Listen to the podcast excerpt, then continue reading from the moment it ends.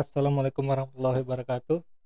Selamat datang kembali di podcast perdusunan dalam segmen muda menjalin ukhuwah dengan ahlinya. Di segmen ini kita akan berbincang-bincang dengan berbagai macam orang mengenai pengalamannya di suatu bidang. Pada kesempatan kali ini kita kedatangan narasumber yang cukup prestisius nih. Sejauh ini narasumber paling dengan background paling mantap nih. Uh, finalis Ciuniang Ciajo Kota Pariaman tahun 2019. Iya, Andre? Ya, betul sekali, ya. Bang Yogi. Silahkan diperkenalkan diri singkat sebentar. Ya, baik, ke perkenalkan sebelumnya uh, para pendengar. Saya bernama Andri Falchan, merupakan finalis sekaligus uh, runner up 2 pemilihan Unyang Ciajo Kota Priaman tahun 2019. Kemudian di ketika pemilihan saya merupakan uh, orang baru ya di Kota Priaman karena waktu itu sempat empat tahun di Aceh. Jadi ketika balik dapat informasi ada kegiatan langsung coba join. Uh, Alhamdulillah uh, terpilih Alhamdulillah. Mantap. Finalis nih. Goks ini. Ya, finalis. Tapi karena kegiatannya pemilihan tiga besar, alhamdulillah juga terpilih bang. Jadi masuk ya. kategori tiga besar di ajang akhirnya gitu. Runner up lagi ya? Runner up dua tuh, iya. Nice. Mantap. Oke, uh, alhamdulillah. Ini untuk orang yang belum tahu nih ini kan kebetulan ada pendengar dari luar kota Periaman juga nih uh, bisa dijelaskan secara singkat nggak apa sih Ciuniang Ciajo itu Jadi uh, Bang Yogi, uh, Ciunion Ciajo itu merupakan nama lain dari uh, Duta Wisata Kota Pariaman. Jadi secara umum namanya itu adalah Duta Wisata Kota Pariaman.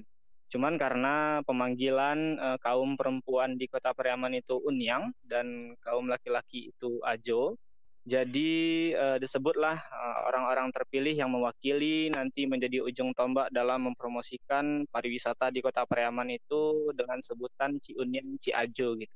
Ditambah dengan e, kalimat kota Priaman di belakangnya. Jadi kata ci itu sebenarnya Bang Yogi itu bukan bahasa uh, Pariaman asli. Itu merupakan apa namanya itu pembendaharaan bahasa dari bahasa Aceh. Kalau kita hmm. kaji sejarahnya dahulu, ternyata Pariaman ini sempat digadaikan ke Aceh pada zaman pemerintahan Pagaruyung gitu. Jadi beberapa kata serapan dari bahasa Aceh itu digunakan dalam kehidupan masyarakat Pariaman hingga akhirnya kata Ciunyang itu merupakan kata penghormatan bagi seorang perempuan dan Ci bagi Ajo itu Ci Ajo juga kata penghormatan bagi laki-laki gitu. Hmm. Mantap nih sampai ada sejarah.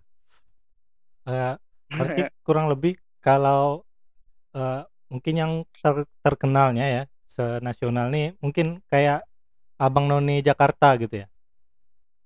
Ya, mirip. Ya. Benar sekali. Persis sebenarnya. Ah. Istilahnya Abang Noni versi Pariaman gitu ya. Ah, Abang Noni versi Pariaman. hmm. Uh, kalau di Malang apa ya dulu namanya? Malang? Apa Lupa. Di Aceh apa, Andre? Di Aceh uh, Agaminong, Agaminong Aceh. Apa? Agam, agam untuk laki-laki, agam inong untuk perempuan. Jadi oh, agam, agam inong, inong Aceh. Agam inong. Ya, agam inong. Kalau di Sumatera Barat sebenarnya Uda dan Uni gitu. Cuman kalau Pariaman yeah. agak sedikit lebih khusus ya, jadi hmm. Ajo Unyang. Ya. Jadi gambarannya seperti itu ya. Uh, mirip persis seperti uh, Abang Noni Jakarta, cuman ini versi Kota Pariaman. Nah, ke kembali ke pengalaman Andri nih.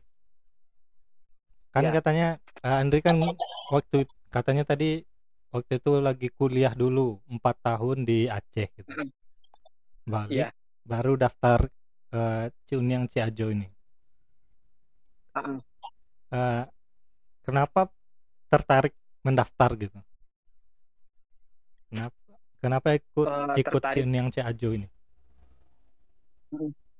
Jadi awalnya dulu karena di masa perkuliahan juga sering berkomunikasi dengan teman-teman yang join eh, acara atau join kompetensi kompetensi kompetisi ya kompetisi pemilihan eh, duta wisata di kota masing-masing terutama di Aceh. Jadi pas balik ke Pariaman eh, mikirnya karena kita baru balik fresh graduate gitu nggak tahu mau ngapain eh, setidaknya berpikir apa yang bisa kita lakukan untuk kota Pariaman gitu. Hmm. Jadi karena mikir terus eh, dapat kabar ada eh, kompetisi pemilihan ajang Ciunian Ciajo gitu. Nah berpikirnya dari ajang ini setidaknya kita bisa berkontribusi kita, terutama dalam mempromosikan pariwisata gitu. Jadi alasan awalnya sebenarnya adalah ingin eh, ikut terlibat dalam eh, proses pemajuan kota sendiri gitu. Itu sih awal kenapa tertarik untuk bisa gabung dengan Ciunian Ciajo Kota Pariaman. Hmm. Itu tahunya dari mana Andri? Dapat info ada Ciunian Ciajo ini dari mana?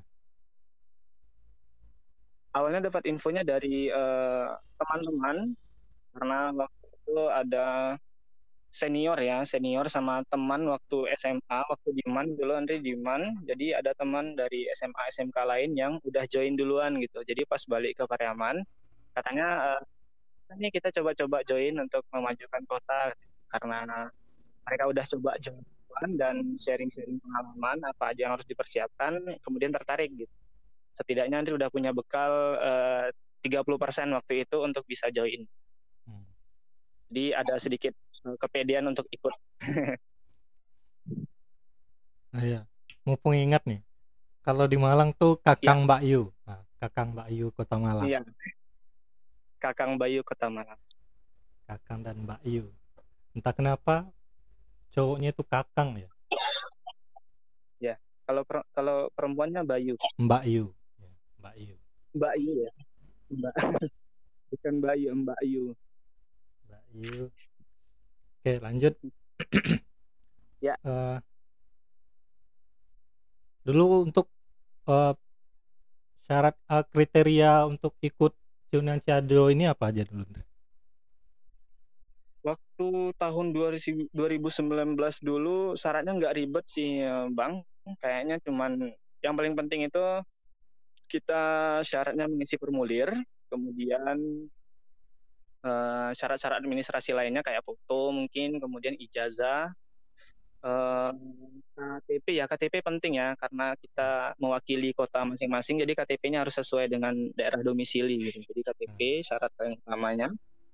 Juga setelah itu foto tadi udah ya foto formulir KTP itu itu aja sih cuman sama eh, tinggi tinggi badan juga diukur sebelum masuk Ah, berapa minimal untuk cowok, cewek? kalau untuk cowok eh, standar cowok tuh 165 165 itu minimal cewek 160 Hmm. Ada batasan umur nggak? waktu Andri ikut ada ada waktu Andri ikut umur 25 maksimal Maksimal. Jadi eh, ya di atas 25 walaupun belum menikah belum belum bukan belum ya tidak diizinkan untuk ikut gitu. Minimal? Selain itu Minimal kenapa Bang? minimal usia nggak ada. Minimal usia 25 tahun. Minimal usia nggak ada, yang penting di atas eh, 17 tahun lah, 17 tahun dan Ah. udah punya KTP. Karena yang penting itu kita bukti daerah domisilinya kan ada di KTP. Oh iya. Benar-benar. Apa tadi ada ada tambahan tadi? Eh, apa tadi ya? Eh, daftar. Oh iya, paling penting itu ketika kita daftar itu karena apa namanya itu duta wisata itu Andri lihat ya fenomena saat ini duta wisata itu sering dikait-kaitkan dengan fenomena adanya LGBT gitu. Itu ibarat komunitas yang merangkum atau menghimpun seluruh LGBT yang ada di kota-kota gitu. Jadi kemudian waktu Andri daftar kemarin memang syarat utamanya itu tidak uh, tidak gay, homo, lesbi dan segala macamnya gitu. Ketentuan pernyataan mereka ini homo, gay dan segala macam ada tim penilainya sendiri nanti dari uh, dinas pariwisata sendiri gitu itu syarat utama lainnya hmm. sesuai anu ya sesuai daerah ya karena ya, kebetulan di Pariaman ini kan uh, kebetulan mayoritasnya masyarakat Minang ini beragama Islam gitu ya. Jadi ya Islam. uh, makanya Syarat syaratnya di, ditekankan, ya, ditekankan gitu. Apalagi visi misinya Bapak Wali Kota saat ini kan uh, anu kan apa? Wisata religi apa? Iya wisata Islam wisata religi. Nah, wisata religi. Nah. gitulah jadi sesuai visi misinya Wali Kota. Kota. Terus uh, gimana tuh proses uh, setelah pendaftaran? Ada seleksi kah? Apa ada tes tes lain-lainnya? Jadi waktu pendaftaran itu yang kayak umumnya mungkin ketika kita ikut ke kompetisi itu pertama seleksi berkas uh, bang ya seleksi berkas kemudian uh, setelah setelah seleksi berkas nanti ada sesi wawancara. Sesi wawancara sama tes pengetahuan. Nah di sini nih agak kemarin nanti karena baru dari uh, Aceh jadi beberapa pengetahuan itu sempat lupa. Jadi sempat minder di awal. Karena wawancaranya banyak banget nanya soal uh, adat dan kebudayaan khususnya Pariaman. Jadi kayak tadi sejarah kenapa namanya Ci, kemudian uh, informasi kenapa satu-satunya kantor wali kota di Sumatera Barat yang tidak memakai gonjong sebagai ciri khas Minang itu cuma di kota Pariaman. Nah, jadi kayak pertanyaan-pertanyaan seperti itu kayak uh, Anda sendiri nggak tahu loh gitu kenapa ya kenapa ya gitu.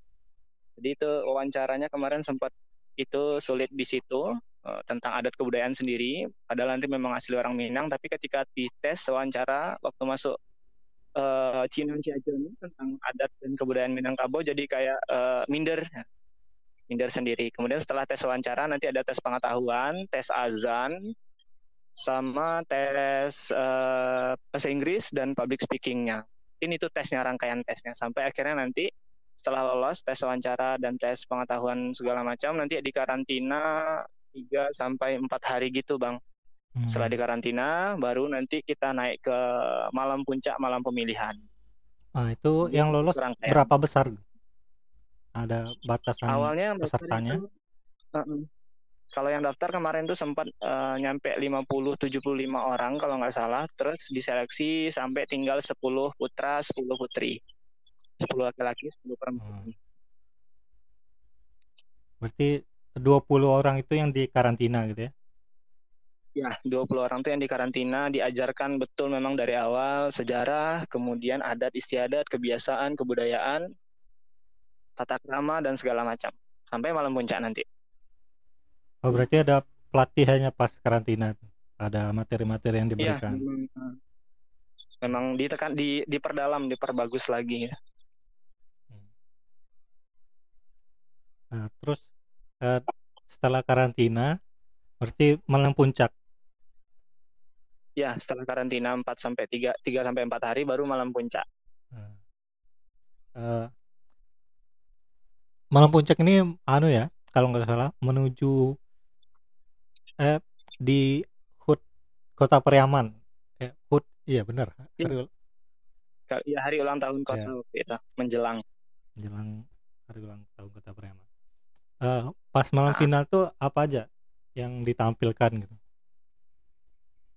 Pas malam final ditampilkan yang pertama uh, mungkin kalau dari segi rangkaian acaranya banyak uh, bang ya, cuman intinya uh, apa namanya itu panitia sama dewan juri itu ingin mempromosikan bahwa ini loh duta wisata kita yang baru tahun ini gitu. Jadi semuanya 20 finalisnya dia naikkan ke Bandung dengan kostum masing-masing dengan baju pakaian adat masing-masing baju kebiasaan atau baju kebesaran daerah masing-masing kemudian naik dan dipromosikan. Setelah itu kita tanya jawab, tes kemampuan, baru nanti dipilih siapa yang juara. Hmm. Ada penampilan atau juga kah? Seni juga kah? Ada per kalau dari gitu? finalis uh, nggak ada bang waktu itu dari finalis nggak ada penampilan seni cuman penampilan seni dari finalis pas karantina ditampilkan jadi nggak ditampilkan oh, di depan karantina. umum tapi ditampilkan hmm. di tempat karantina ah. Kalau boleh tahu apa kemarin tuh penampilan Andri uh, waktu itu apa ya seni yang Andri tampilkan uh, ada yang pertama silat kalau nggak salah silat bantu silat kemudian join silat terus terakhir uh, karena Andri orangnya ekstrovert, suka public speaking, jadi coba bantu, coba promosikan pariwisata dengan public speaking yang bagus terakhir. Dia lebih kayak bantu-bantu silat gitu loh. Hmm. Seni pembelaan diri, tapi yang seni bela diri tapi yang sederhana gitu. Misalkan kita mau dicopet, nah kita setidaknya apa yang bisa kita bela dari diri kita. Gitu. Nggak harus latihan lari dan segala macam gitu. Oke. Kirain ada nyanyi kan? biar disuruh nyanyi bentar ya. dikit nggak nggak nggak mau ngambil resiko kemarin kalau nyanyi soalnya suara Andri uh, sering fals lagi kalau sering uh, kalau udah grogi udah nggak keluar suaranya uh, terus di, apa setelah malam puncak itu dipilih tiga besarnya atau gimana? Ada kriteria tertentu? pas malam puncak tuh langsung langsung dipilih tiga besar. Misalkan udah tampil tuh udah dikenalkan sepuluhnya udah dites bahasa Inggris sudah dites tanya jawab segala macam. Pas udah selesai baru nanti dipanggilkan hasil juaranya berdasarkan keputusan dewan juri dia langsung dipanggil gitu bang langsung hmm. misalkan juara lima harapan dua sampai juara satu gitu tapi selain juara juga ada atribut namanya jadi memang yang 10 besar ini kategorinya sebenarnya udah juara semua. Hmm. Yang terpilih hasil 10 besar itu waktu karantina sebenarnya mereka udah punya juara masing-masing gitu. Cuman eh, karena mereka punya kelebihan masing-masing di malam puncak lah mereka dikelompokkan siapa yang patut juara 1, 2, 3 sampai 5 dan siapa yang punya juara atribut. Juara atribut itu contohnya misalkan berbakat. Nah, jadi ada waktu itu finalis lain ya bisa silat bisa main saluang bansi main pupui main ya berbagai musik minang. Kemudian ada yang uh, apalagi ya berbakat kemudian favorit uh, jadi memang orangnya bersahabat banget sama teman-teman yang lain. Nah, jadi kategori-kategori itu juga diberikan apresiasi oleh dewan juri kemarin.